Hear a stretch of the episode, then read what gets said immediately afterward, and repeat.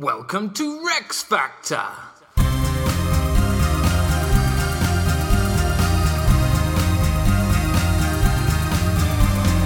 This week, Sigrid the Haughty.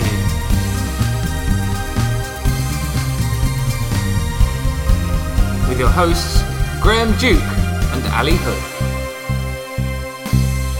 Hello. Hello. And welcome to Rex Factor, where we are reviewing all the Queen and Prince consorts of England from Ealhswith to Prince Philip. It's been a while, G Man. It's been a very long time indeed. Apologies for our protracted absence. Well, I should apologise, really. We used the um, you moving excuse, genuine. Yes. Uh, and, And, then as me running out of research. yeah, but as soon as you moved in, look, what did I do? I upped and had another baby, didn't I? You did indeed have another baby. Which rather to Ali. threw a dummy in the works. Yeah. So, uh, but you know, she's a she? she's a she. she's a boy without a winkle. It's Yeah. a miracle. Uh, Girl's name is. It feels like a quiz. I do know this. Bonnie Elizabeth. Was going to go with Elizabeth first, um, but we didn't. Uh, so there we are. but I feel like it's quite Rexy with the old Bonnie and the Elizabeth there. exactly. So we've got a new strategy to try to avoid having another enforced uh, lengthy absence. Mm. Previously, we were working with quite an intensive schedule, doing a new episode every week, plus the Privy Chamber, Yeah, yeah. which meant there wasn't enough time for me to do new research. On top of a, a a day job. Yeah. You know. What we're going to do now is split it up into lots of mini series. I'll do the research for a few of the main podcast episodes and then a special episode, with episodes being released every two weeks instead of weekly, so we build a bit of breathing space and I've got time to research as well as edit and do the podcast. And also, then, if you're a privy councillor, You still do get weekly episodes Yeah. because we've got the Privy Chamber. yeah. So we'll episode PC episode. Exactly. I think that works well. Yeah. Anyway, Yeah. We are doing Sigrid the Haughty today, which will be a surprise for some people because they will be expecting Emma of Normandy.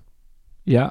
I decided to move things around a bit because, without giving too much away, Emma is around for a long time and takes us nearly up to 1066, which has its own special narrative pull. Right. So rather than having to jump back nearly 50 years for two successive episodes, we're delaying Emma slightly and effectively treating her as Canute's consort in terms of the chronology. Ah. So we've got Sigrid today, then Eldgith, and after that it will be Emma, uh, followed by a couple of Ediths before we get to the end of our mini series. So we are going to be doing Emma, we're just delaying her very slightly. okay, and we're on to Normans. And then we'll be on to the Normans after a special episode on Chateau Gaillard. Oh, brilliant! Looking forward to that. So today we're reviewing Sigrid the Haughty, who is the consort of Sven Forkbeard, briefly conqueror of England from 1013 to 14. Or was she?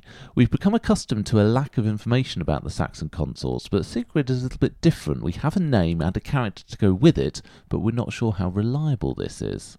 There's a lot of debate about who exactly she was, who exactly Sven Forkbeard was married to, and when, and by whom he had what children. and also, there's some debate as to the extent to which Sigrid the Haughty even existed at all. Right. The reason for this uncertainty is that much of the information for the woman known as Sigrid the Haughty comes from the sagas. Oh, isn't that a, aren't a lot of those sort of involving dragons and made up? Well, exactly. To what extent can we trust the sagas to tell us about Sigrid the Haughty, or anyone else for that matter? The thing is, you and I are not really experts on saga literature. Well, speak for yourself, Graham. well, I mean, yeah. I've got a yeah, I've got a thing or two in my back pocket. I, I think I just summed it up quite well with you know dragons and whatnot. Yeah. However, we know a couple of gentlemen who do know their way around a saga. Our American chums. Saga thing. So, welcome to the podcast, John and Andy. Thank you. Good to be here. Thank you for having us. Uh, so, for the benefit of the listeners, could you uh, just introduce yourselves and Saga Thing podcast? So uh, I'm John Sexton, and I'm one half of the podcast. Uh, I am a uh, professor of medieval literature in Massachusetts. Yes. And I'm Andy Pfrenger, and I am a professor of medieval literature here at the University of Mississippi. And uh, yeah, Saga Thing is kind of an outlet for John and I to get to talk together about Old Norse literature, something we've loved for a long, long time. Uh, we met in grad school and bonded over learning Old Norse and studying the sagas of medieval Iceland. And once we both received our PhDs and got jobs in different parts of the states, we needed an excuse to continue talking about these sagas. So we invented the podcast saga thing um, after listening to your podcast for such a long time. Um, so the basic idea is uh, we just review each of the 40 sagas of Icelanders. And in a given episode, we will summarize the action of the saga or a section of a saga and offer commentary on the historical context, maybe some literary analysis or review relevant scholarship. But eventually we finish the summary and then it's time to uh, judge the saga. Right. And in our judgments, uh, so this is something where the influence of Rex Factor is very clear because, uh, like Rex Factor, we subject each saga to a series of judgments based on the rigorous scientific method of having chosen the subjects years ago and never having changed them. Yeah. So uh, our chosen topics are uh, best bloodshed, which is a celebration of the moments of violence in the sagas, which is, I mean, anything from a hall burning to a spear in the privates to one man hitting another man with a severed ram's head. Uh, the uh, gotta get into the sagas. We've got to do this one.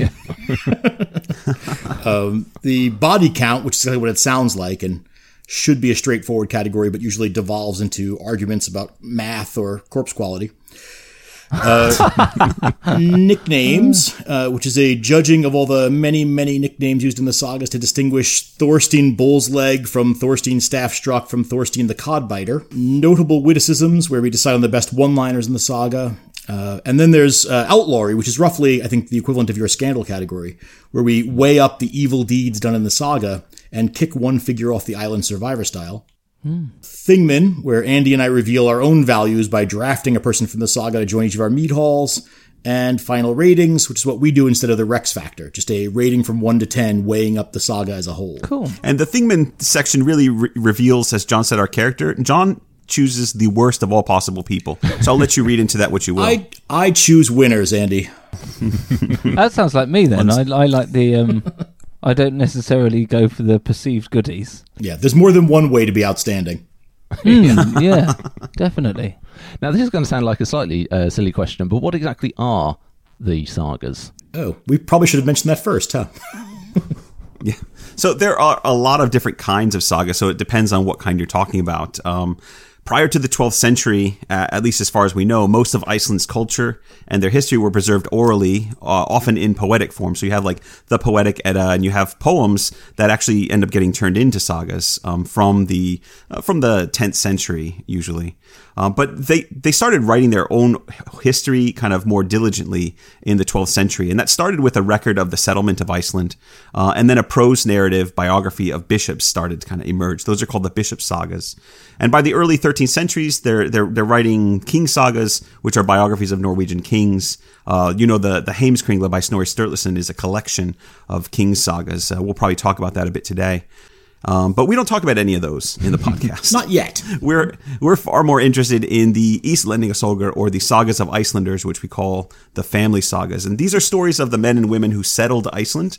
Uh, they typically begin in Norway during the early days of King Harald Fairhair when he's kind of consolidating his power. And we follow a group of Norwegians who emigrate to Iceland, and we follow them as they claim land, establish their free society, and then begin feuding for generations over access to resources and slights to their honor. And they they kill each other, and they travel around, and they go Viking. Um, So, how reliable are they as historical sources, or are they more literature? Are they historical fact or historical fiction? Right. This is the this is the million dollar question, isn't it?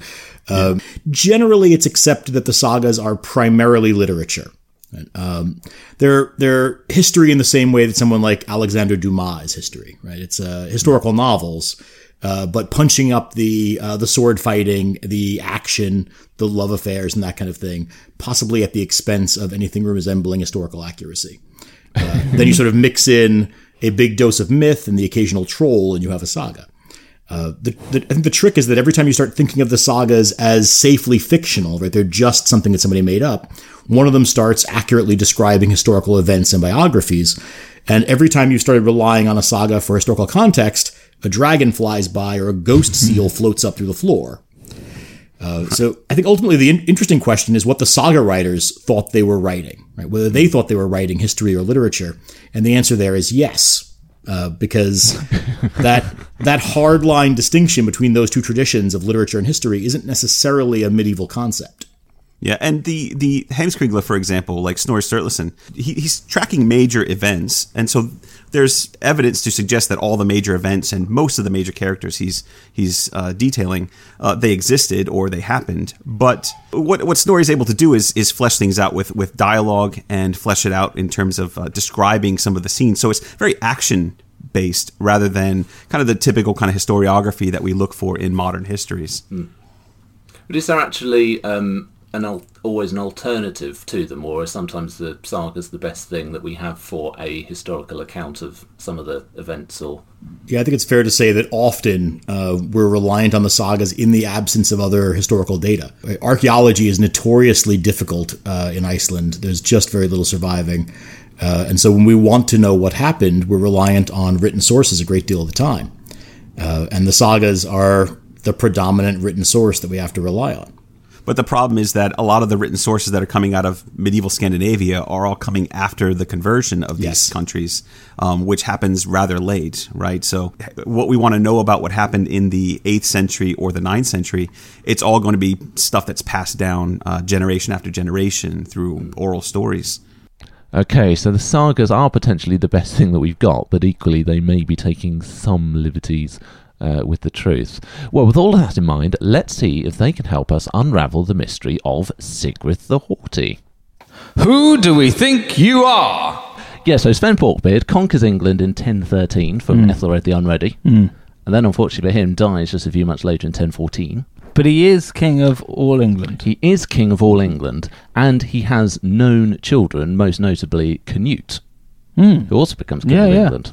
So, having these children, he must also have a mother. Well, Sven, well, he must have a mother. He must have a, He must also have had a woman to mother his children. Yes. The question, of course, is who exactly she was. Hmm. Now, unlike the Saxons, where we often had the issue that there were children, we knew there must be a mother, but we just didn't yeah. Know a name, we do actually have some names to go with here. Hit me with them. So we've got Sigrid the Haughty, Yeah. Gunhild of Wenden, and uh, Yes. Am I having a go? Svetoslava. Svetislava. Svetislava. So are we just choosing who his wife is? Well, he had three. well, this is the thing. Does he have one wife? Does he have two wives? Or are they some kind of mix of the same thing? Is that Or are they slightly were all dodgy? one person? You mean? Are they all one person? We just don't know. We're going to find out. Right, okay. The difficulties, as as we've been discussing, we don't really have contemporary written evidence such as the Anglo-Saxon Chronicle. No. So we're going from an official like a keeper of royal hereditary titles, all this sort of stuff in the Saxon times to poems, Well, sagas, yes, sagas, and yes, and also some European sources um, which are potentially actually more contemporary than the sagas. right. Well, the sagas aren't contemporary. Are you going to come to this? Sorry. Well, actually, we, we could. Uh, we Oh could yeah, bring in some experts. Yes, this that's true. so how contemporary are the sagas then to what's her name? Sigrid. Sigrid. Uh, not especially. Uh, so the the earliest of the sagas are usually dated to the uh, early 13th century. We're looking at something that's happening between two and four hundred years after uh, after the, after her time at the at the earliest. Wow. And our, our main historical source from Scandinavia about Sigrid the Haughty is going to be uh, the Heimskringla, which is written around I think 1220. So Yeah, quite a quite a quite a long time after. Yeah, I see. I in my mind, sagas were this oral tradition that at the time that was just the first time they were written down, right. or is that's it actually going back? yeah. No, that that you uh, you've clearly taken the free prosist position on the matter. That's right. Classic the. The sagas are a, a writing down of oral tradition, and so there's a sort of unbroken chain from the events to their writing, uh, even though that chain is quite long. Yeah. But there is also a different school of thought, thought that says that they're essentially invented in the 13th, 15th centuries by the writers. Yeah, that's tricky then if it's that one. We don't like that one. That one's uh, No. that one makes it difficult. Yeah, Yeah. that doesn't help. That doesn't help at all. So, first up on our list, we've got uh, the name on the title of the episode, Sigrid the Haughty. And we're really relying on the sagas for this version Okay. of Sven's consort. Uh, so she is identified as the daughter of a Swedish nobleman called uh, Skogel Tosti. Sorry, sorry. I'm not laughing at your entire entire period of study here. I thought I wouldn't get through the first page of a book with the name right like ahead. Scrotal toasty. No. What did you say? Skogel or Skoggle right. Tosty. Uh, okay, that's less good. Mm. Still pretty pretty good name. Yeah. Yeah. Okay. Yeah. Scrotal toasty. yeah. Fantastic. Which does make her Sigrith Tostedaughter, if that helps you. Oh, okay. Uh, she's initially married to Eric the Victorious of Sweden, Mm-hmm. um, and she is the mother of Olaf Skotkonung, Mm-hmm. who later becomes a king. After he dies, stroke repudiates her, depending on the saga that you're reading. Uh, she has various suitors that then want to marry her, which she forcefully rejects. Most notably, including Olaf Tryggvason, who uh, becomes king of Norway. You'll remember that name from the Battle of Maldon fame. Oh, yeah. Right. Uh, before she eventually marries uh, Sven Forkbeard, who's the king of Denmark. Um, but Sigrid the Haughty is not mentioned in the continental sources, which are more contemporaneous to Right. her actually existing, nor any of the other histories. And in fact, if we're talking about Sven's consort and the mother of Canute, in Heimskringla, Snorri Sturluson says that Sven Forkbeard first marries Gunhild, daughter of Burislav, king of the Vends. You'd think the one that was the mother of the heir would be more prominent. There's no suggestion which one of these. Well, I, th- I think that Snorri suggests that Gunhild is the mother of Canute and Harold, and that Sigrith is the m- uh, mother of Estrid, or Right. Estrith, perhaps. Hmm. Yes. Okay. Sven's Yeah, daughter. that's true. Right. Okay. So we're thinking it could be Gum- this lady Gunhild. Yeah, so Gunhild, also mentioned in the same source, she's said to be one of three daughters of King Burislav of the Vends, which is actually Boleslav the First of Poland. Mm-hmm. It's amazing though. that There's these um, th- or this network of uh, what would be allegiances of, across from Britain to Poland at this time. One way that you can think about this is that um, because these these folks were so accomplished at sailing, uh, that for them uh, their sort of territory was really water bordered by land rather than land bordered by water. Right. And so the North Sea forms a kind of center to the places that they think of as being part of their bailiwick or part of their kingdoms. Huh, that's fascinating. So, so the centre of power being some random place in, in the middle of the North Sea, and from there they can sort of draw a, a circle around, and that's the, what they see as home, rather than one specific bit of land at the edge of it. Right, because they aren't concerned with building the infrastructure of roads and so forth, right? They're using the sea as their road. Yeah. But that said, the the kings of Sweden and the kings of Norway, uh, the kings of Denmark, they take their territory ownership rather seriously. Oh, yes. A lot of times they're trying to secure their ownership of that territory or expand their territory and expand their influence with marriages to people um, that they're sending their ships to. So Poland becomes a really, really viable um, place because it's not too far from Sweden. So it's a useful marriage alliance for Sven. Yeah. to be yeah. making. Um, according to Snorri, it's not actually for the benefit of a useful alliance that it happens, but he's actually been taken prisoner, forced to make uh, peace with uh, Boleslav, and uh, to make this peace, he will marry, according to Snorri, Boleslav's daughter, whereas Boleslav will marry Sven's sister, uh, which again pronunciation Tyra, Tyra, Tyra. Okay. Is it uh, I, Tura? I'll allow it. Thank you. Problem with this account is that, in terms of timescales and all this sort of stuff, Boleslav, for it to be one of his daughters, doesn't seem very realistic because they're Too young? really far too young.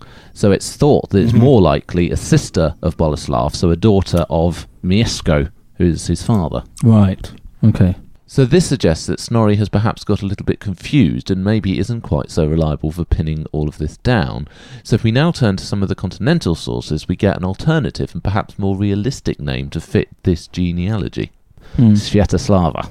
Okay. And she exists. We know that from continental writings. Thietmar of uh, Merseburg, uh, who is, I think, pretty much contemporary to these events. He's certainly Yep. the oldest of the sources that I've Yeah. got. Yeah, early He's- to mid 11th century, yeah. Mm. He states Sven Forkbeard has one wife, which is the daughter of Mieszko and the sister of Boleslav, Right. and she is mother to all of his children. Right. And he's a pretty well informed source on Poland, on Denmark, and this also helps to explain the fact that there are reports that when Canute comes to England, he's got Polish troops. Okay, so that's concrete, isn't it? And we've also got the Encomium Emmae Reginae, Originae, which is uh, a book commissioned by Emma of Normandy that we'll be looking at later on, um, who should know her stuff. It's a history about the Anglo Danish dynasty, and that states that Canute and Harold went to the land of the Slavs to bring their mother back to Denmark before Canute invaded Denmark. Well, there we go. Done. So what's the problem? Well, before we rush to a conclusion, Thietmar isn't the only continental source, and they don't all tell exactly the same story. Adam of Bremen, who I believe is a bit later, Yeah. Mm. he also says that Sviatoslava is the daughter of Mieszko, so agreeing with Thietmar, but he also has similarities with Snorri's account of Sigrid by saying that this Polish princess was first married to Eric of Sweden and then later to Sven. Oh man. He's also the only source to explicitly state that Canute and Olaf Skotkonung are half brothers, which would be an important relationship as they are later both Scandinavian kings. And then you have problems like Thietmar uh, gives the more what we think to be the more accurate uh, family relationship that she would be the sister of Boleslav, but then doesn't name her. Uh, where Adam, who comes decades later, gives the name Svetoslava, but uh, then seems unsure as to who she is in relation to the the men of Poland. So it's similar to the issue we've had with the Saxon consorts, where there isn't a contemporary name, so we rely on later historians like William of Malmesbury for this detail, but we're not always confident about the accuracy of his genealogies. So it's not necessarily the case that one source is correct and the other's wrong, but rather some elements seem more likely, but from different accounts. Right. Okay. It just um at the moment I'm just determined to pin pin it down and say no right it's this person. Further complicating the the problem, as I was just talking about with with Ingigerd. Ingigerd marries into a Rus family and changes her name to Irina, and then eventually becomes Saint Anna. So it, when the, when these women uh, marry into new cultures, it's not uncommon for them to change their name. So is it possible that Svetoslava is a woman who changes her name to Sigrid or is known by Sigrid? And that's uh, and just to add one more layer to this that supports that, there's also the possibility. Remember, this is right around the time that everybody's converting to Christianity, which also often occasions a name change. Yeah. You take a baptismal name uh, uh, to leave behind your sort of pagan identity, uh, and so Rollo the Viking becomes Robert of Normandy. Uh, and so it's entirely possible that uh, as you're moving between these cultures and between these religions, that new names would stick to you over time. And we're also reading it's possible that it might, even if it wasn't contemporary, it could even have been saga writers looking at the name and thinking, like us, oof, oh dear. Right. That's right. I don't think we're going to use this.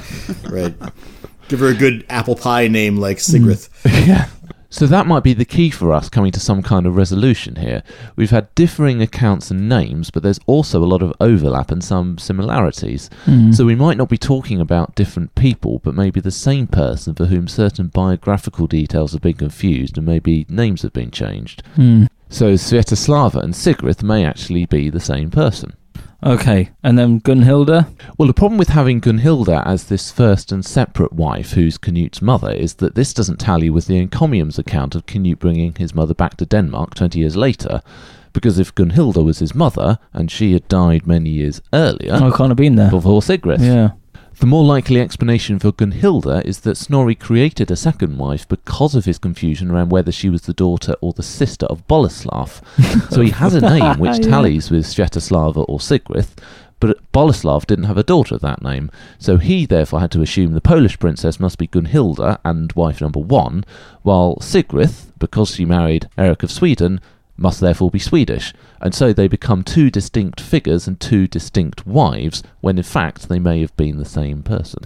I just feel like we we perhaps didn't have the the best talent on the job writing this stuff down. They didn't haven't got just make it up. You know, probably a sister, probably write it down. Already have. Good. Unreal. Then they're off for a pint. What? Hang on. What did you? What? What did you say her You- name was? Uh, I don't know. I'll tell you later. yeah, exactly. Sister, Starts with brother, doesn't matter. Yeah. Gosh. so, Ali, you feeling pretty confident now? I about, uh, am armed with all the info I need to tell you all about. Are we, done biography? oh no, we're about we're about to do that. All right, I thought I thought that was an excellent link. I just it was an excellent link. I just thought you were going to say one of the names. Oh no. Biography. So, using what we've been discussing, we're going to put together one cohesive version mm-hmm. of Sigrith the Haughty. Good luck. So is this for everything that we've learned? You've distilled down into what you think is it. Yes. So, Sigrith the Haughty is probably born somewhere around 968 to 972, the daughter of Mieszko I of Poland and Dubrovka of Bohemia, hmm. and she's consort of Sven Forkbeard. So, we don't know, obviously, many details of her early years, but her father, Mieszko, is uh, Duke of Poland, the first Christian ruler of that country, and he's part of a highly successful Piast dynasty that basically creates the Polish state. Oh right. Uh, very effective leader, pretty much doubles the territory of the country uh, that he'd inherited. And her mother, Dubrovka, is the daughter of a chap called Boleslav the Cruel of Bohemia. Cool. And by legend, he is notorious for fratricide because he murdered his older brother, Wenceslas. The The Wenceslas. good King Wenceslas. Good King Wenceslas, although he was probably actually a duke. Huh. But nevertheless, so Sigrith, therefore, is the granddaughter of the man that killed Good King Wenceslas. Wow. Oh, dear. Rex fact. That's fantastic. Now I know about him. Right, I can tell you I got I even know what he once said about hang on, what did he say? For uh, goodly Kents and all that. Rex fact. oh. Uh, and her brother, also an important person, Boleslav I, is the first actual king of Poland. And he's a very successful ruler. Again, Poland, now at this point, pretty much at the forefront of uh, European affairs. And again, he expands territory probably beyond its current borders today. So her first marriage, we think, is to Eric the Victorious, who's the king of Sweden from about 970 to 995. Uh, Adam of Bremen says Eric allied with Boleslav against Sven Forkbeard. Oh right. Uh, so marrying Sigrid is part of this alliance. And according to him, Sven is defeated and then exiled in Scotland for about 14 years, uh, taken in by our good friend Kenneth II. Oh right, nice. Uh, this doesn't necessarily tally with details of when Sven was in Denmark and building churches. Okay. So maybe if he was temporarily uh, inconvenienced, it probably wasn't for 14 years. Right. Now, in terms of her relationship with Eric, either um, he repudiated her, or perhaps he dies, and thus she is widowed. Okay. When widowed, she is a very wealthy woman and quite a powerful woman. So obviously, she's going to attract a lot of uh, men who want to marry her next. All of these are met with what can only be described at this point as a firm no. I feel like there's something else there. There's maybe something else there. Um, the most notable, who didn't quite receive as strong a no, was the King of Norway, Olaf Tryggvason. Uh, And they actually do have sort of pretty full on marriage negotiations, but ultimately this ends up falling through Yeah. and they part on rather bad terms. why can't I hear about the juicy bit? Uh, because we will be juicing it up in the factors. Okay. So she then marries a chap, Sven Forkbeard. Now, he'd seized the Danish throne from his father, Harold Bluetooth, Yeah. Yeah. Yeah. fact. Mm. uh, in about 986. And in terms of the marriage, we've already obviously discussed the question marks over this, but we're going to go with this. He marries Sigrith, the sister of Boleslav, after Eric's death, and this brings him a friendly dominance hmm. over Sweden. Mm-hmm. So Olaf Skotkonung is apparently quite on board with Sven, and they have something of an alliance together. It's Denmark here, Denmark is Sven, And is- he's married Sigrith of Sweden. and is got a, Sweden under control a bit. Exactly. Uh, da, da, da, da. And he also then has an alliance with Poland because she is Oh, obviously yeah. a daughter of the, well, now a sister of the King of Poland. Now, according to Snorri at this point, events are pretty much led by the wrath of women. Mm. So we have Sven's sister, uh, Tyra, who is sent off to marry Boleslav, but she effectively refuses, goes on hunger strike, and then escapes from Poland, comes all the way back, gets to Norway, where she marries Olaf Tryggvason. Mm-hmm. Um, now, she then complains that Olaf is not doing enough to claim her various lands back, either from Poland or from uh, Denmark, or a bit of both, and that Sven Forkbeard won't pay her dowry. Mm. So Olaf is eventually incited to say, Yes, I'm going to go and get it back and take the fight to Sven. Mm. Meanwhile, Sigrith is urging Sven to attack Olaf because Olaf's married his sister without permission. Oh, right. So and they're she hates fighting Olaf. using their husbands as sort of Proxy warriors. Yeah. So we have uh, a big old war between Sven and Olaf. Olaf goes off to Poland, either seeking allies or something else, but on his way back, he unfortunately is ambushed because Sven's built up an alliance, including his uh, son in stepson, stepson Olaf Skotkonung, ambushes Olaf, and we have this epic naval battle of Svolda. Is that the one we did in Sven's biography? It is the one we did with Sven, yes. So this ends up with Olaf Tryggvason sort of fighting to the very end on the Long Serpent, his great longship. Yeah, wasn't there a raft of boats or something? Yeah, Yeah. all around each other. See, I remember that because we were talking about boats. Good memory. I'm and, uh, impressed. and then he, when the end is clearly near, jumps off yeah. off the boat and is not seen again. Right. Rumors persist that he survives this battle, but no one ever actually finds him or sees him. So they are that. They're rumors. Okay. Uh, when uh, Tyra hears about this, she commits suicide by starvation. Oh dear. And now, then, apparently, in one about 1002, Sven Forkbeard decided that Sigrid was a bit too much for him and repudiates her. Oh right. What is wrong with her? What like what what's going on? Why do they all keep repudiating her? Well, we'll we'll come to her sort of slightly hardy reputation oh yes, the nickname. Yeah. in, the, in the factors. Um, but it's possible that she sent back to her brother's court in Poland. Mm. So, as I say, one blog I read suggested that she was a noted advisor to Boleslav in this period. I'm not sure there's any hard evidence for this, but if she was there, Yeah, with experience, international experience. maybe. Sven goes on to conquer England in 1013, but as we said, he dies a few weeks later uh, in February of 1014. His son Harold succeeds him as king in Denmark, um, and before Canute decides to launch a new invasion of England, Canute and Harold both go potentially to Poland, bring Sigrid back with them to Denmark. Mm. What happens after that? Canute conquers England in 1016. Does Sigrid go with him to England? Does she stay in Denmark? Apparently, in um, not sure when this was, maybe 19th century or maybe early 20th century, some Polish researchers apparently wanted to explore Westminster Abbey to see if she was buried there. Yeah. Did they, they- were they not allowed to? They applied for a permit but were refused because apparently they didn't have enough evidence Mm. to suggest that she was, so they didn't want them just going digging around and Yeah. looking for Fair enough. female skeletons. Yeah, and I suppose uh, Westminster Abbey have got a little bit more to lose than uh, the uh, revenue of one car parking space in Leicester. Exactly, yes. Yeah. Um, but there was another notable theory about where she might have ended up. Uh, yeah, and if we look outside of our usual sources, we end up with this uh, the story about uh, the Haraldskær woman.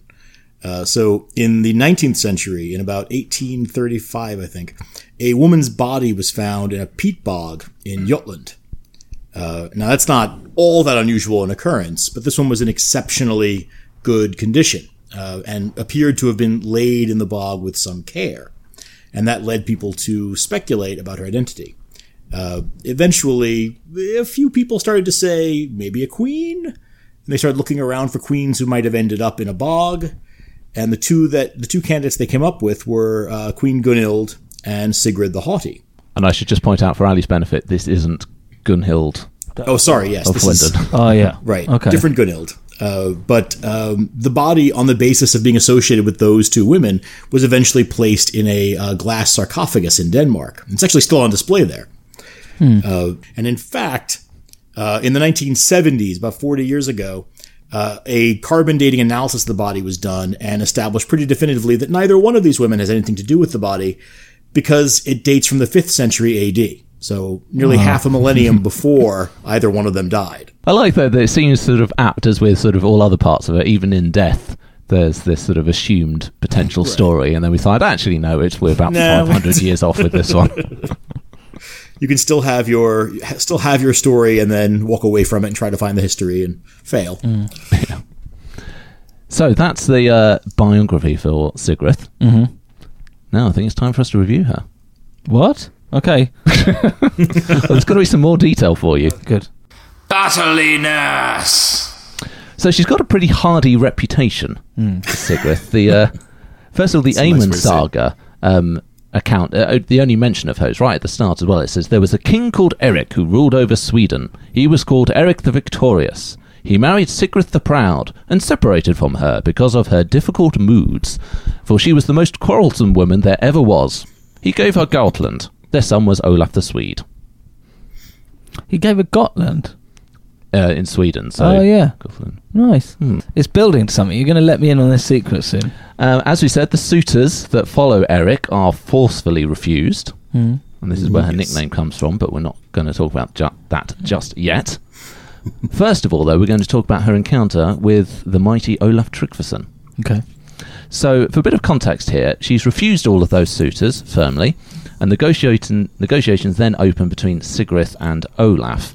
Olaf potentially ambitious to create a sort of Christian Scandinavian empire at this point, a hmm. very powerful king of Norway expanding his territory, so chance to marry the widow of the king of Sweden, the hmm. mother of the new king. It's quite a useful alliance for him to make. Hmm. So he proposes marriage from afar initially and sends a magnificent ring to her. But From all afar, not safest way to propose to Sigrid, as it turns out. don't go near her. Uh, but all does not quite go according to plan. Right. Queen Sigrid in Sweden, who had for surname the Haughty, sat in her mansion, and during that same winter messengers went between King Olaf and Sigrid to propose his courtship to her, and she had no objection. The matter was fully and fast resolved upon. Uh, thereupon King Olaf sent to Queen Sigrid the great gold ring he had taken from the temple door of Lade, which was considered a distinguished ornament. The meeting for concluding the business was appointed to be in spring on the frontier at the Gotha River. Now the ring which King Olaf had sent to Queen Sigrid was highly prized by all men, and yet the queen's goldsmiths, two brothers, who took the ring in their hands and weighed it, spoke quietly to one another about it. And so then the queen had them summoned and asked why they sneered at the ring. And they said the ring was false. Upon this she ordered the ring to be broken in pieces, and it was found to be copper inside. Oh. Then the queen was enraged and said that Olaf would deceive her in more ways than this hmm. one. Oh. Not a great start for. No. Uh, that's why it's good that he did it from afar. Yeah. So do what do we are we to assume that he put in a f- fake one or that the the doors were made up uh, cheap, you know, done on the cheap? It sort of implies that everyone thought it was a great ring, so I kind of feel like Olaf's maybe just been sort of Yeah. sold a Mm. sold a false one. So the people who made the doors Right. were like, yeah, solid gold rings on that. Yeah. Yeah, yeah. And they saved a few pence. yes. I would say, of course, the symbolism of the the, the ring is important here, right? That this the, the ring represents the gesture towards marriage, and she's testing it and finding out that he's not uh, gold and and lovely as he might seem on the outside, right? Yeah. Okay. Despite this, though, um, negotiations do continue. So Olaf comes to uh, Konghelle in Sweden to meet Sigrid and press his claims further. And he gets pretty close, it seems. They are actually in person having a chat now, but again, falls short of success. Early in spring, King Olaf journeyed east to Konungahella for a meeting with Queen Sigrid. And when they met, they discussed the matter which had been broached in the winter that they were to marry. And matters went very well. Then King Olaf said that Sigrid should be baptized and accept the true faith. She replied in this way I do not mean to abandon the faith I have had, and my kinsmen before me nor shall I object to your belief in the God that you prefer. The king Olaf became very angry and said hastily, Why should I want to marry you, dog of a heathen? and slapped her in the face with the glove that he had in his hand. Whereupon he arose, and she too. And then Sigrid said, This may well be your death. And with that they parted. Oh my word. I I've heard of bad proposals before, but never ending in a slap and a threat to kill. But she's not a woman to be messed with. No. So it's after this that Olaf ends up marrying Sven's sister Tyra, and she is angry with him because she feels he's not done enough to uh, recover all of her lands, and she ends up goading him on until it gets to the point that he is decided upon waging war against Sven Forkbeard. And unfortunately, well, not for the women, but unfortunately for some of the people involved, Sven is also ground down by what seems to be constant pressure coming mm. from Sigrid. Sigrid mm, mm. was King Olaf Tryggvason's greatest enemy, the cause of which, as before said, was that King Olaf had broken off with her and had struck her in the face. She urged King Svein, much to give battle to King Olaf Tryggvason, saying that he had reason enough, as Olaf had married his sister Thura without his leave, and that your predecessors would not have submitted to. Such persuasion Sigrid had often in her mouth. And at last she brought it so that King Svein resolved firmly on doing so. Okay. Two sides. They've both signed the contracts. They're going to have the fight in Vegas. Yeah. Ding ding round Yes. one. And it's a win for Sven. Oh, is it? Yeah. Right. This is where Olaf is defeated at Svolder on his Oh, boat. on the boat, yeah. But so we've got uh, Sigrid here. First of all, Eric's getting rid of her because she's a bit too much to handle. Mm. Firmly saying no to her suitors. hmm Giving Co- King Olaf Tryggvason a slap in the face. Mhm. And then when... Oh, no, sorry. He gives her a slap in the face. But she that's turns him down. He gives her a slap. And then she says, this will be your death. Yes. And it is. Yeah. Great. You well, it's pretty good, isn't it? The other thing for her, of course, is um, Canute's conquest of England, where we don't have a direct uh, account of her being at the forefront of that. Mm. But nevertheless, if he goes off to get her uh, from Poland, and we've got that potential influence, potentially Polish troops in his army, Mhm. again, maybe that link with her as the sister of Boleslav, Mhm. perhaps that's an important part for him to be able to get some forces that are quite useful in England. Definitely. But is there a but? Well, I don't really have a but, other than the but that's the case for all of this, that none of it might actually have happened. Ah. But if we ignore that bit, Mm, yeah. it's pretty good going for Battle. It's Battliness. pretty good. Imagine if she had the control of her armies herself. Well, yeah. That'd be fantastic, right? But I mean, she's se- she's setting entire kingdoms against each other. You have to. Yeah. Hmm. Yeah, she's a great fiery hawk of a politician. Mhm. Is uh, how do we do this with? Oh, it's been a while. How do we do this with other consorts? Well, so for the consorts, um, most of the time we're not expecting them to be directly involved in yeah. military affairs. So often what we're looking for is agency, independence of action. Oh well, then sort of she scores strength. high. But I suppose with her, we, we obviously do have that, Mm. but we do also have her actually inciting Yeah, um, bringing about a war deliberately. So even Yeah. though she's not fighting in it, she does actually yeah, cause it to be. yeah. She is pulling strings there. Hmm. It's it's it is good. Hmm. There's not an awful lot, but she does vanquish an ex potential lover and say to him, "This will be your death." That's a hell of a line. it's like an action hero line, isn't it? Uh, so I think it's got to be five or above. Hmm. I'll go a six.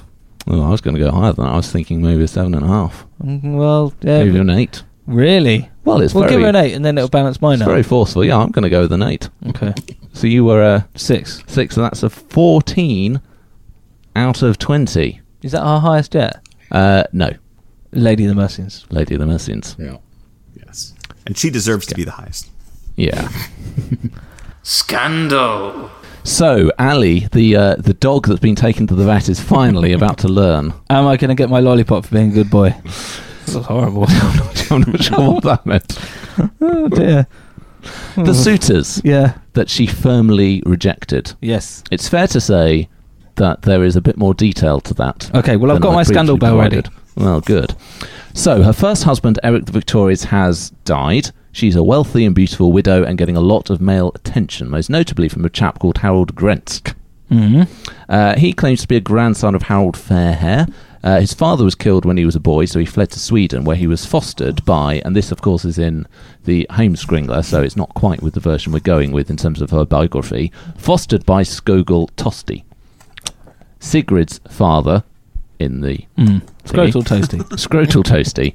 So they are sort of foster siblings Mm. of a sort. Um, anyway, he becomes a minor king and gets married, Mm. but when Sigrid becomes available, he thinks, "Oh, I can do better Mm. than my wife. I want to marry Sigrid. Mm. So he's nearby at one point, uh, comes along, and Sigrid invites him because obviously they used to, you know, they grew up together. So he and his followers go to court.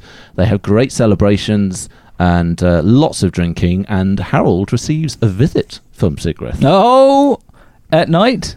In the evening, when the king sought his bed, he found it. He- well, wait till we get to the good part.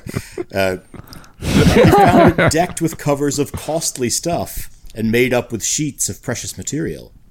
There were few persons in those lodgings. And when the king had undressed and gotten into bed, the queen came to him, and herself poured out a beaker for him, enticing him much to drink, and treating him in the most ingratiating way. The king was dead drunk, Oh, and so was she. then the king went to sleep, and the queen also lay down. Oh yes. I mean, that's not going to um, it's not going to make it into a Mills and Boon, but it's either end of the tasty stuff. That is definite. Uh, that is definite. Now, I think it's important to note that depending on which translation you read, there's an important addition. Um, in a different translation of this, you'll find uh, that when the king goes to sleep, the queen went away and laid herself down also. So I think how much of a scandal bell we're going to give this depends on which translation you're reading. Uh, so the next morning, um, he's a bit hungover. Sigrith seems to be in a pretty good mood, but he's a bit glum. Uh, particularly when she makes an observation about the relative size of their dominions, i.e., her land versus his land, and doesn't actually seem to be all that impressed with what he's got compared to what she's got. Maybe she did stay in his bedroom. Whoa! Oh, I like it. Anyway, poor old Harold's pretty forlorn about uh, about all of this and goes home, but he comes back in the summer, full of optimism, mm. and proposes. Okay. He soon came to the point, asking her if she would marry him. She said that he was insincere in proposing that because he was already so well married that he should be well satisfied. Harold replied that Austa was, to be sure, a good woman and worthy, but she's not as high born as I am. Sigrith said, It may well be that you are of nobler birth than she, but I should think that the good fortune of both of you reposes with her. Few more words were spoken between them before the queen went away. Denied. He's been turned down. Um, nevertheless, Harold once again was somewhat heavy-hearted. She seems to be in a bit of a glum mood quite a lot of the time, Harold. Uh, but despite all of the advice from his uh, friends and people that know her rather better, he decides to have another try. Relentless. So he goes back. He is relentless. Uh, he won't take no for an answer, which is not a good policy with Sigrith. Uh, so he heads back and uh, is ready to press his claim a second time. He also finds that there's another petty king, Visivold of Russia, who's come to make his claim. So he's now got two men Okay. after marriage with Sigrith. Yeah. She, at this point, seems to have had enough and lost her patience and decides that she needs to make it pretty clear that she's not going to say yes. Yeah. Now, both kings and their retinues were housed in a large and ancient hall purchased, pur- furnished in a in a Oh, fine God. manner.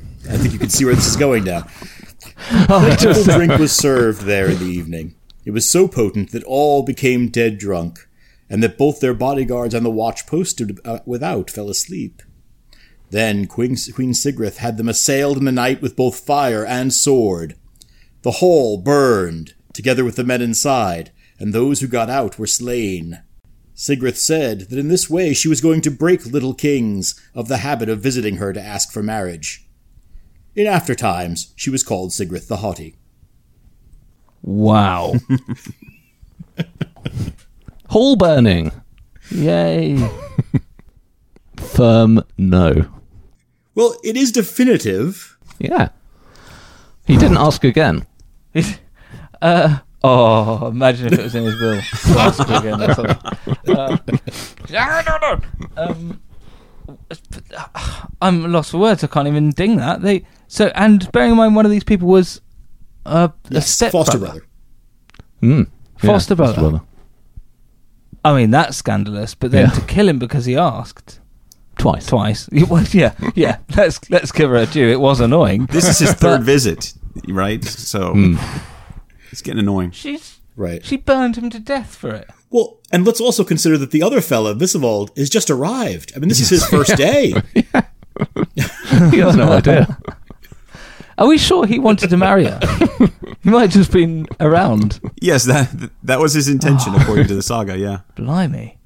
Olaf, this is so. It's after this that Olaf thinks, you know what, guys, I reckon. Yes. She's a Right. keeper. But again, this is also when he decides to woo her from afar, which uh, probably a wise move. Oh, they, so that's before the ring business. Oh yes. Or he'd have been quaking in his boots after that, wouldn't he?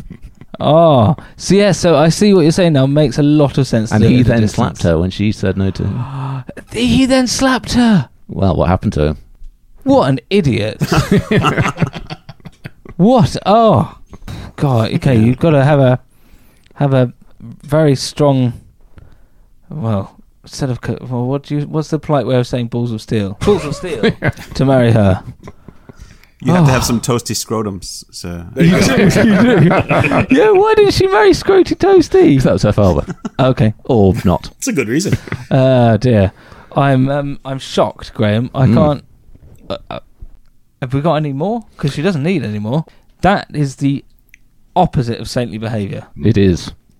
So on those, uh, on that definition, this is a that's a big big fat nine Mm. because you've got murder of uh, well you got regicide. Yes. Yeah. My, Two. petty regicide. Yeah. Uh, But serial petty Fratricide? regicide, which Yes, that's true. yeah. yeah. And one of which being her foster brother. Yeah. Mhm. I don't. I need to say no more. It's big. It's massive. Nine. I would like to have seen a bit more sex scandal, if I'm honest. Mm. I'm going to go slightly lower than eight. Mm. I still think it's very, very good. It's a high score. Mm. Um, I guess it's just because it's this one incident, which admittedly, as you said, is two. Maybe I will go with an eight as well, because it was the how one many time. hole burnings have you had on the program? I mean, that's it's. It's fair to say. I mean, there, we had some in the Scottish series early on, but in the consort, the Saxon queens have done very little hall burnings. I interpret this as her being, um, like present and holding the, a flaming torch and putting it to the thatch herself. Wouldn't put it I think past she'd her. have it Yeah. another way. The answer is no. I'll go up to an eight and a half. yeah. Yeah, I think maybe it's just so outright violent that I don't know, somehow with scandal you want something slightly saucier, slightly more carry on. Subterfuge, a bit more. Oh, and this is just It's just going out and killing somebody Well, lots of somebody's. openly. somebody, yes, many somebody. I suppose also we should remember it isn't just two kings; it's also yeah, it's there. loads of people. It's premeditated. Uh, it's a spree. It's it's a proper. Yeah, Yeah, I'll go back to nine. If you if you want to stay on eight, and I'll go to 9 I've gone up to eight and a half. Oh, okay. So that gives her seventeen point five for respectable. scandal. Subjectivity. Well, I've got a little bit less to go on here. I'm trying to infer subjectivity. So, as I said, I did see a blog which suggested that maybe she was a useful advisor to her brother after she was repudiated. We also have the fact that in the uh, Encomium uh, Emma Regina, it says that the brothers went to the land of the Slavs and brought back their mother, who resided there. Then the king said farewell to his mother and brother and returned to the winding coast, winding coast probably, where he had already assembled the fair spectacle of 200 ships. So, you know, the fact that their father's just died, Harold's just become king of Denmark, Canute's getting ready to invade England, but they think, you know what we really need before we get on with any of this? We need mum. I'd yeah, I'd really want her on my Yeah. side. I if Mm. I think I uh, I love the fact that she's Canute's mum as well. Who seems like quite a calm fella, like reasonable. He's quite reasonable, but equally, if there's somebody that he doesn't want to be around, then he tends to kill them. Yeah, yeah, that's all right. And also against her, obviously, we've got pretty violent treatment of her suitors. Doesn't suggest that she's Right. impassioned supporter of justice. Yeah, And she does start a war. Although we should well. also, I think it's also fair to say that uh, she did say no several times. with no means no, Yeah. exactly. no does mean no. but, You know, And also, to be fair with uh, with King Olaf, the issue there is he wants her to convert uh, to Christianity. She's reluctant because she finds not only that her old gods are better, but uh, for a woman, uh, the old gods are indeed better. The old ways are indeed better than Christianity. She has more freedom as a pagan than she would as a Christian. So that's something that Yeah. upsets him, and he slaps her. He's the aggressor in the situation. yeah, And he and she quite reasonably says that she's perfectly happy for him to be Christian if he wants to be. She's not looking for him to convert. Right? She's just looking for the Yeah. same sort of uh, uh, leeway to follow her own religion. not listening though. We having this trouble with my toddler, and he gets the naughty step. I, you know, I'm just saying there's levels. Yeah. So she'd be like on the sixth or seventh step at that point, is what you're saying. That's uh, right. Well, subjectivity then is very low, isn't I'm it? I finding can't it think anything. hard to find much to really credit her with, other than that she might have been considered a useful person to have on your side. Lee, As a subject of a country, would you feel happy with her as your consort? Yes, in the sense that she would protect you from a common foe. No, in the sense that if you did anything she didn't like, Mm. and she'd probably and she starts wars, and you're going to die in that war. that's also the case. Yes. No, nothing from me there. Yeah, I think I'm struggling to really give her much credit there. I think I'm going to have to be a zero as well for subjectivity. Longevity. Yes, I'm very interested to see how you work this out. Yes, so if she's Queen Consort for Sven Forkbeard as King of England, he was king from the 25th of December 1013 to the 3rd of February 1014. Mm-hmm. So yeah, one month, Okay. which is 0.08 years. Mm-hmm. Now, we also give the consorts credit for their time as Queen Mother, mm-hmm. but we halve the score. So if she was still alive under Canute, then she would have been his mother and thus Queen, Mother. Yeah, but we don't know when she died. We don't know when she died. So we don't know if she was still alive when Canute actually became king, Mm. because he brings her over before he Mm. invades England successfully. And if he does do that, we don't know when she stopped. Mm. So if we were to just say, for the sake of having a number, that she managed to six months of him as King of England, Mm. we then would have 0.5 years as Queen Mother. So if we add together the Queen, which is 0.08, and the Queen Mother, which is 0.5 divided by 2, 0.25, Mm. that gives us 0.33 years. But just throwing a spanner in the works here, I can't imagine what would kill her beyond old age. So I think you should take the average age of a woman at the time and assume she lived that long and spread, see how long she would have survived for. The way that we work out the longevity is with kind of, we take all of the scores and then work out the quartiles and everything so Mm. that they all got a proportional Score of 20. balance. Uh, unfortunately, the threshold for getting a score is 0.36. Oh dear. And so, because she's got 0.33, Oh, man. that could give her a score of 0 out of 20, Oh, well, she was never going to win that which anyway. is joint 58th. Yeah. Okay. Now, the complication, if she had got points, of course, is the question of whether she really counts as a queen consort at Ah, all. Yeah. Because if Sven's repudiated her in 1002 and he doesn't become king until 1013, Mm. then when he's king of England, arguably she's not actually his queen. Yeah. And you then have that tricky thing of even if she is mother to Canute when he is king, Yeah. if she wasn't consort in the first place, Is she is can she be a queen, Queen mother? mother, Because yeah. then you get into that argument about the likes of Margaret Beaufort, so a mother Yeah. of a conqueror who was never the queen consort herself, Yeah. but was the mother of a king. The difference is that Sigrid was at one point married to the man who became king, Yeah. which Margaret Beaufort never was. Yeah. But Oh, what I do you guys is a- think? as a guest on the program, I think this is a dangerous line of questioning because it brings us right back to Ali's original question: Why are we doing this? yes. That's a very good point I made. Um, uh, the church would argue that Sven couldn't have repudiated her, so therefore they would continue to be married even though he uh, doesn't fancy her. sent her off to, back to Poland. Well, it's all right because she's got a score of no, But she actually ended up with a score of zero Yeah. anyway. So that one that was lucky. Yeah. It's a fair score for someone who may or may not have existed. Exactly. Yeah, yeah. yeah. There's there's technically a number, but it doesn't get to a full number. So it's fine. Dynasty, not the program. Well, obviously, yet again, this is highly debatable. Mm. But we've got three individuals that we're pretty confident Mm. on. Three who definitely existed in our Children of Sven Forkbeard. We've got Harold, Canute, and Estrid. Mm. Or Estrith. Harold becomes King of Denmark from 1014 to 18. Canute, of course, hugely success, uh, successful ruler of England, Denmark, Norway, and parts of Sweden. Mm. And Estrid Svensdatter is the mother of Sven II of Denmark, and the current Danish monarchy is descended from No way. her. So Sigrid, if she existed, is Wow. antecedent, all of that. And one of her descendants, Margaret of Denmark, marries James III of Scotland. Hmm. But that means that her line ultimately comes into uh, England. Yeah.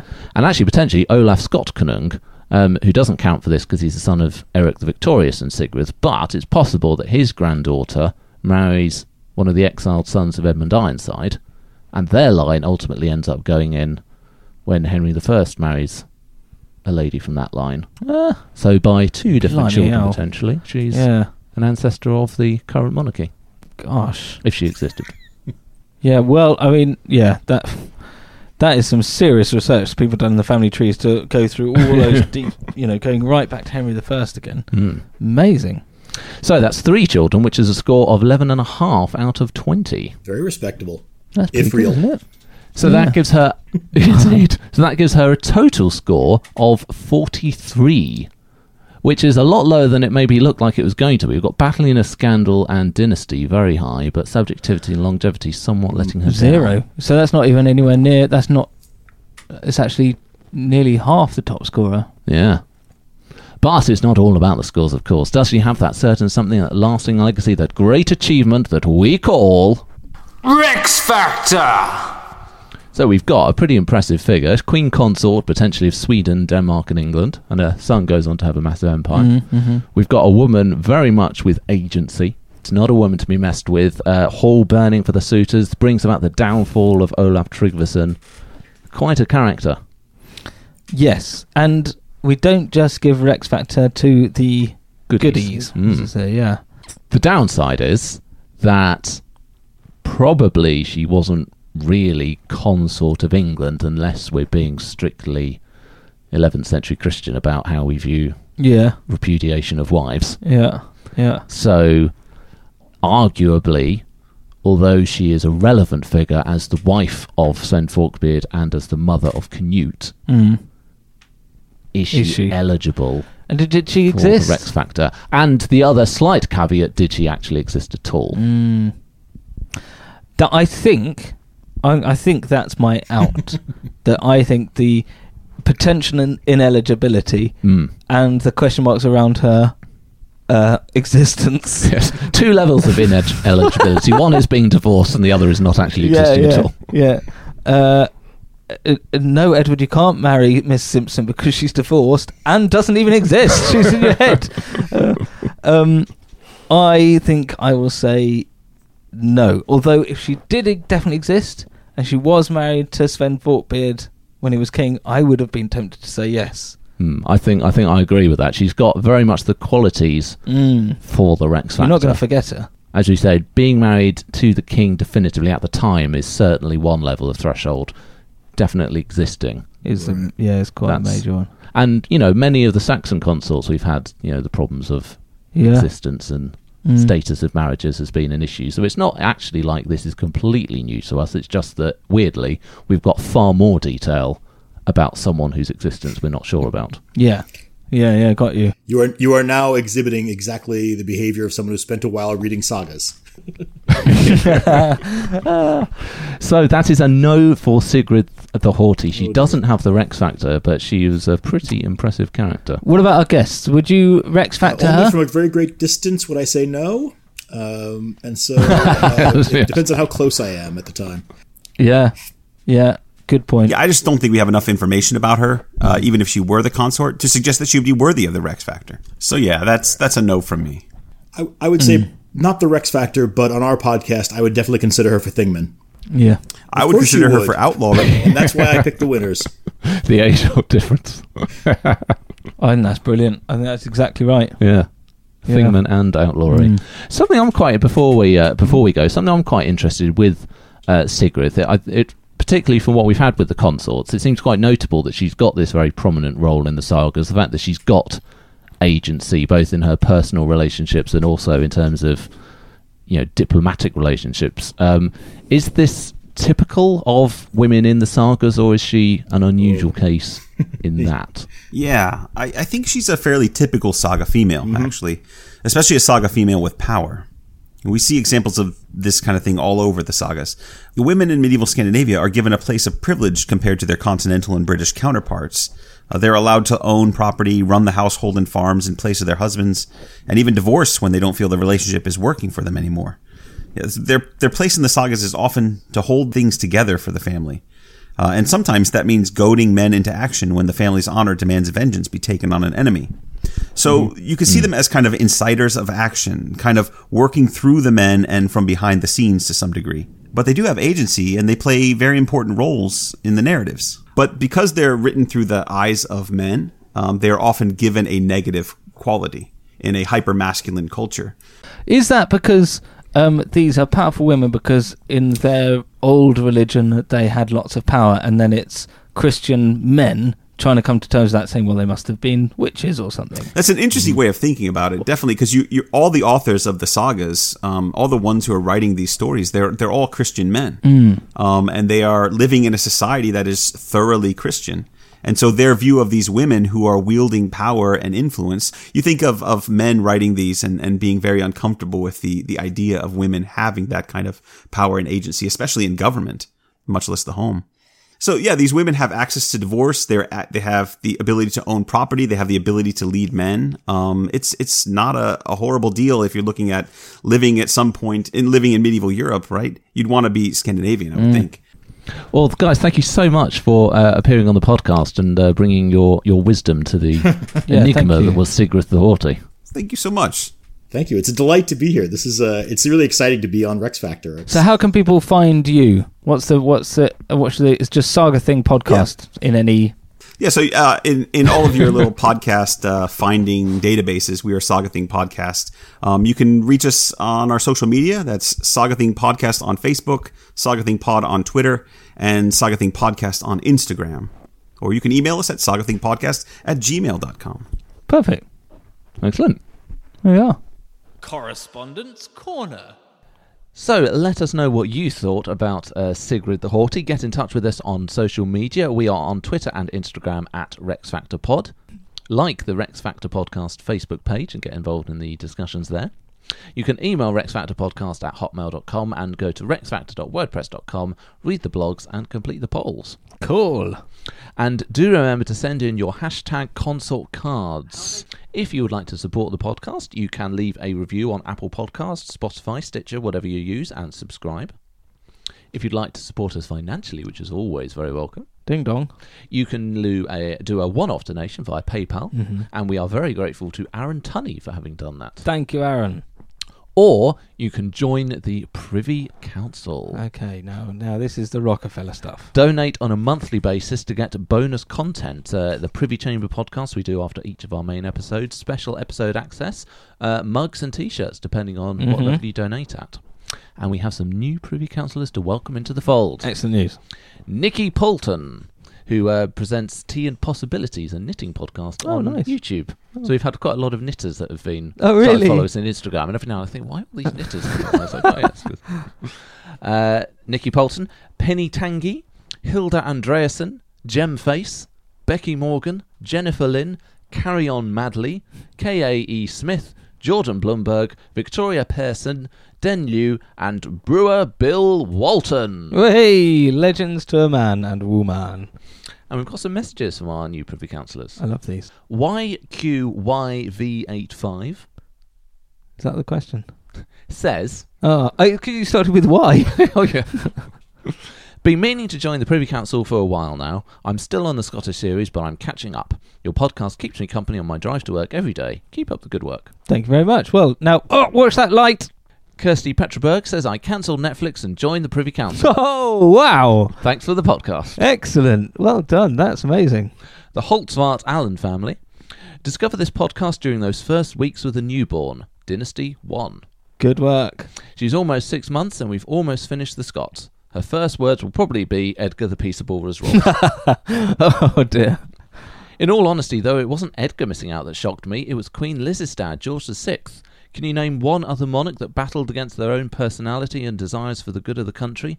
Seemed to be a great dad as well. He'll always have the Rex factor to us.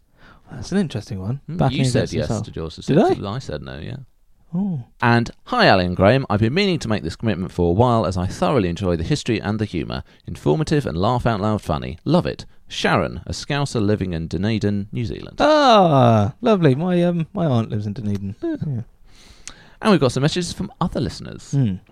Uh, this is from Heather Sink on Malcolm III of Scotland, uh, who was married or called to Saint Margaret. Oh yeah.